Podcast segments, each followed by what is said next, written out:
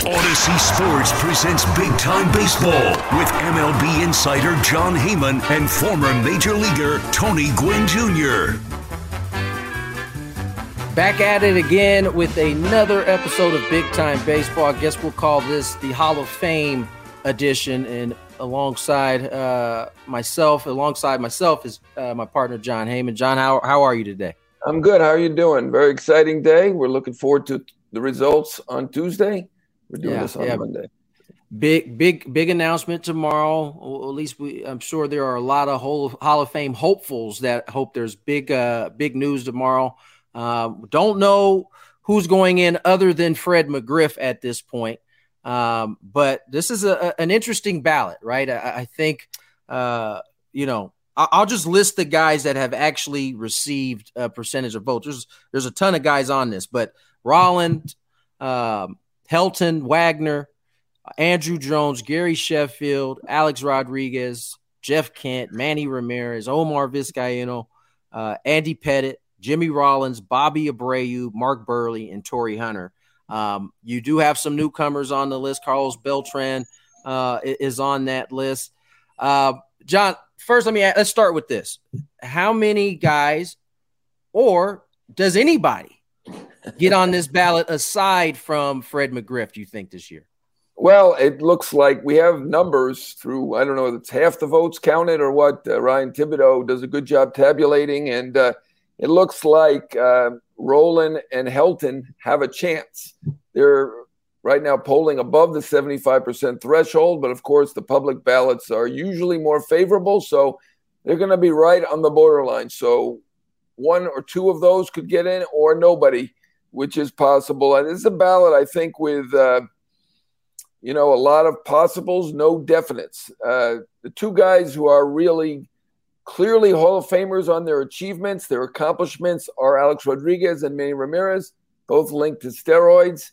And then you have uh, a number of other guys, like 14, 15 other guys who are you know, right on that borderline. Not that that's a negative, because if you're in the top one or two percent, you're an incredible baseball player. But the other guys, uh, you can make a case for about 14, 15 guys, or you can make a case against. So, uh, no guarantees. No Ken Griffey on this ballot. No Cal Ripken. Uh, no Tony Gwynn Sr. No, no, there, there, there isn't. Um, I think Gary Sheffield's a guy uh, that has some unbelievable numbers that should be getting some uh some votes. Will he? I I, I don't know, but I let's focus on those two that you ta- that you were talking about that have a chance. Scott Rolen uh, and Todd Helton. Uh, now, I actually heard this the other day. I I, I think uh, Harold Reynolds. I, I was here heard uh, I was listening to on the uh, on the MLB network, and he mentioned the fact that he had had a conversation with my dad about Todd Helton uh, definitely being a Hall of Famer. Now, I, I don't recall the a same conversation with him, but I would say that um, he certainly is deserving. And I think possibly Larry Walker getting in um, and going in as, as a Rocky or, a guy who put up a ton of numbers in as a Rocky at the very least, uh, I think opens the door for Todd Helton. I think he should have, he'll have a legitimate chance, and I, and I think he's deserving, quite frankly. Yeah, I mean, I was very close with him eh, to him voting for him, and I, I ultimately did not. I voted for four guys. I voted for Kent, Rolen, Andruw Jones, and Jimmy Rollins. You know, I look at the total picture, offense and defense, so I probably favor guys who are great defensively more than some others. So to me, Andruw Jones and Rolen and Rollins fit in that category. I, you know, Rollins, I can see he's not going to make it, uh, but you know, I'd like to see him continue on the ballot. I think he had great impact. I go by impact more than stats. I never have quite gotten there for the Coors Field guys. I, I do get it. Uh, incredible percentages. You know, if you look at his on base, his uh, slugging, his batting average, clearly a Hall of Famer. To me, I still look at Coors, and you know, if you don't have huge numbers overall, I still haven't quite gotten there, but I, I, do think he will get in. If he doesn't get in this year, he will get in next year. So I, I think the majority of people do agree with you on on Helton. Uh, so many guys just so close. Helton, Wagner was close for me. Yeah, uh, yeah. You know, Pettitte, Uh, you know, you can make a case for K Rod, Vizquel, uh, Beltran. I, to me, Beltran has it on the numbers. I, I held him out for one year. I've never done this before, but for the Houston issue. Um, so I think next year I will probably end up voting for him. Someone could say that's not fair, but uh, so, so, you gave him a one year penalty. I did give him. I did. I, I figured he wouldn't make it the first year, and uh, I did. I, I am more about the uh, the uh, integrity of the game than something off the field. You know, I, I don't. Okay. Okay. If someone makes does something bad off the field, uh, you know, unless it's really heinous and none of nobody's really risen to that category for me. I mean, you know, we don't have O.J. Simpson on the ballot or something like that. You know, to me, it's about the game and the integrity of the game. And, uh, you know, the steroid guys generally I've not voted for. And that's, again, why I don't vote for Sheffield. Uh, he, to me, he does have the numbers. He's in that category of guys who have the numbers. But to me, linked to steroids, you know, I didn't vote for Ortiz. He did, what did he get? 81% of the vote? I didn't vote for him. You know, I think Sheffield, Sosa, and Ortiz are all in the same category. Yet weirdly, Ortiz got 81%. Sosa gets almost nothing, and Sheffield will be in between. And to me, yeah. it seems to be about public relations, which I can see voting for any of them. Really, I, I, get it if someone wants to discount and not worry about the steroids. I get it. Um, so I, I, understand that, but I don't understand the dichotomy there. Why Ortiz is worth eighty-one percent and Sosa almost nothing, and Sheffield in between. To me, they're all in the same category. To me, they're all Hall of Famers based on what they did. And uh, you know, if you want to vote for a steroid guy, go right ahead. I get it. Uh, and it's a you know it's a smaller link than let's say Ramirez or Arod, right? It's, right. It's, it's right. a smaller link, but he was in the Mitchell report. He was in Balco. To me, that's enough to not vote for him. But he is trending. It's the funny thing is the way guys are trending. Like Vizquel started with 50%, he's worked his way down to 10%.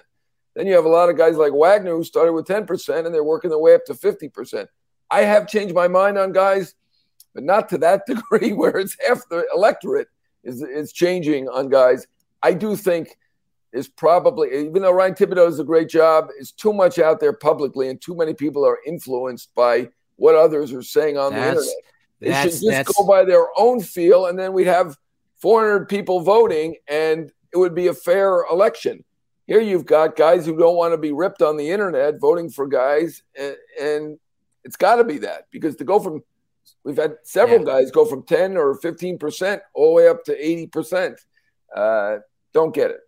I'm willing to give some of that to people who maybe are just seeing things differently now than they may have in the past, but not all of it. I mean, those no. are huge. Those are huge no. gains and losses, right? Um, that that are that are really unexplainable. Right. It may be justified though, because look, I mean, look at Bert Blyleven. I never was convinced because I, I really don't care what anyone says on the internet. So I, I didn't. I wasn't. I, have noticed. I've noticed. Yeah, I don't Jon. care. Yeah. So I wasn't swayed. I never voted for him. I think he was on 14 times. And now I look at it and I can understand why people voted for him for the Hall of Fame. Right. It might have taken me right. 20 years. And um, so I get. I get why people change. But in that case, it was there was a big internet outcry. And this has been the case, I think, with Wagner and some of the other guys. And a good case can be made for Wagner. He's one of the greatest closers. There's no question about that. But to me, let me ask you a question. You have, you have, you're you're a team. You've got the first year. You've got a rookie Billy Wagner and you've got a rookie, Jimmy Rollins. You have to trade one of them, and you get the same thing back for either one of them. Who who would you like to hold on to? Jimmy Maybe Rollins. Yeah, to me, the answer is clearly Jimmy Rollins. Yeah, he had the greater impact. He was a winner. He was he got and that's that's MVP. that could be based that could yeah. be based clearly off of the positions they play. I mean, uh, right. Granted, a, a closer's going to come in. He's going to he's going to have an impact. In Billy Wagner's case, somewhere forty five and sixty games, right? But right. Jimmy Rollins can have that impact on a nightly basis, and and has more games to actually be able to do it. So from that standpoint alone, I would say the same thing. But then when you put together what they actually did in their careers, I, I think that's that's pretty evident. Yeah, I mean, to me, Rollins had a greater impact. I, you know, I'm not knocking Billy Wagner. I could certainly see people voting for him, and Absolutely. I, I get why people are up to 50%. But there's a reason why these closers, even the best ones have a WAR of 25 or 30.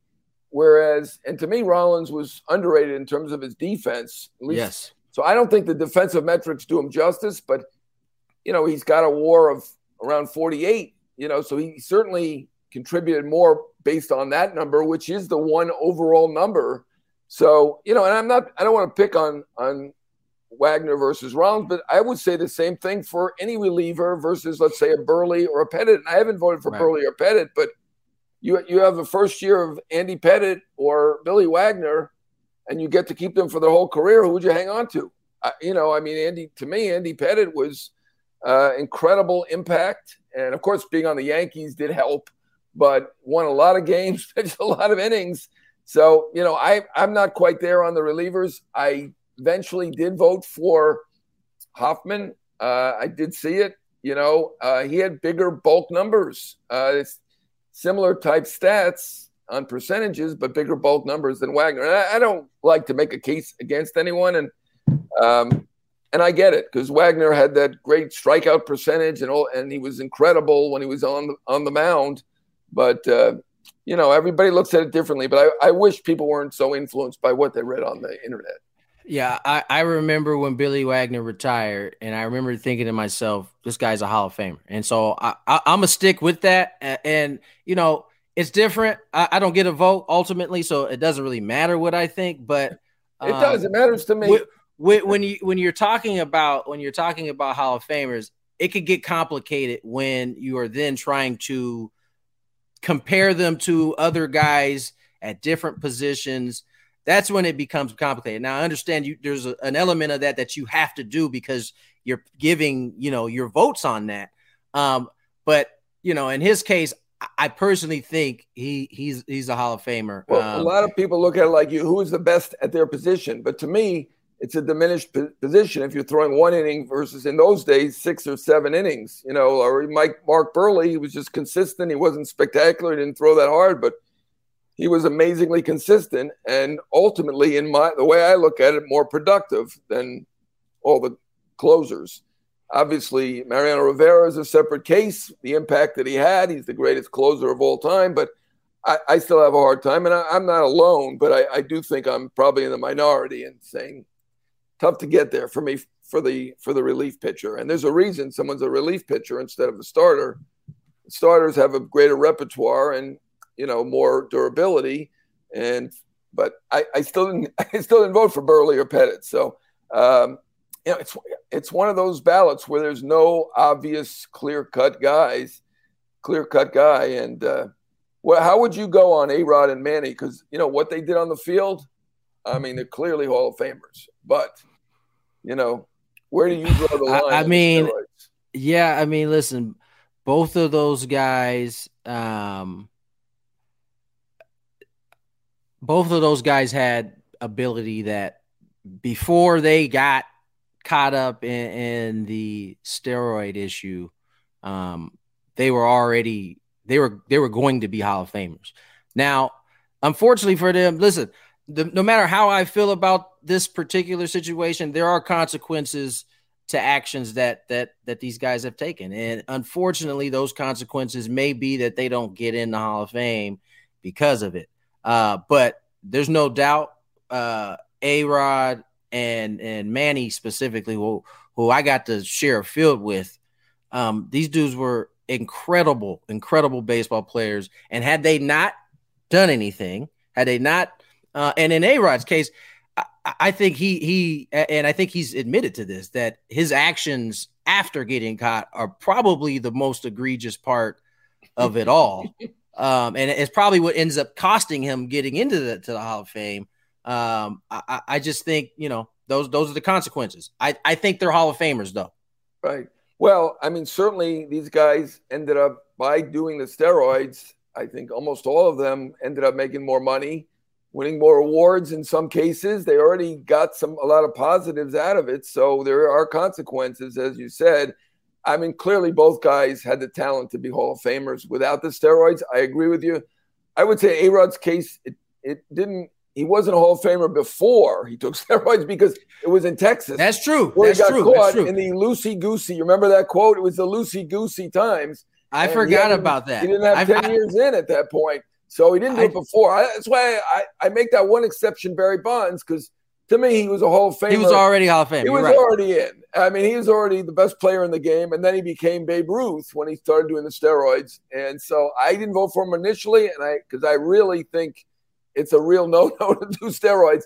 And I eventually did did vote for him because I I ultimately consider every case. And what you said is absolutely right. Before he he was a home run before he started considering it, and it was certainly in an earlier era, and he's never been caught. Now A Rod it was he's smack dab before. in the middle of it. Yeah, yeah, he was in the middle of it. He got suspended. He got suspended again.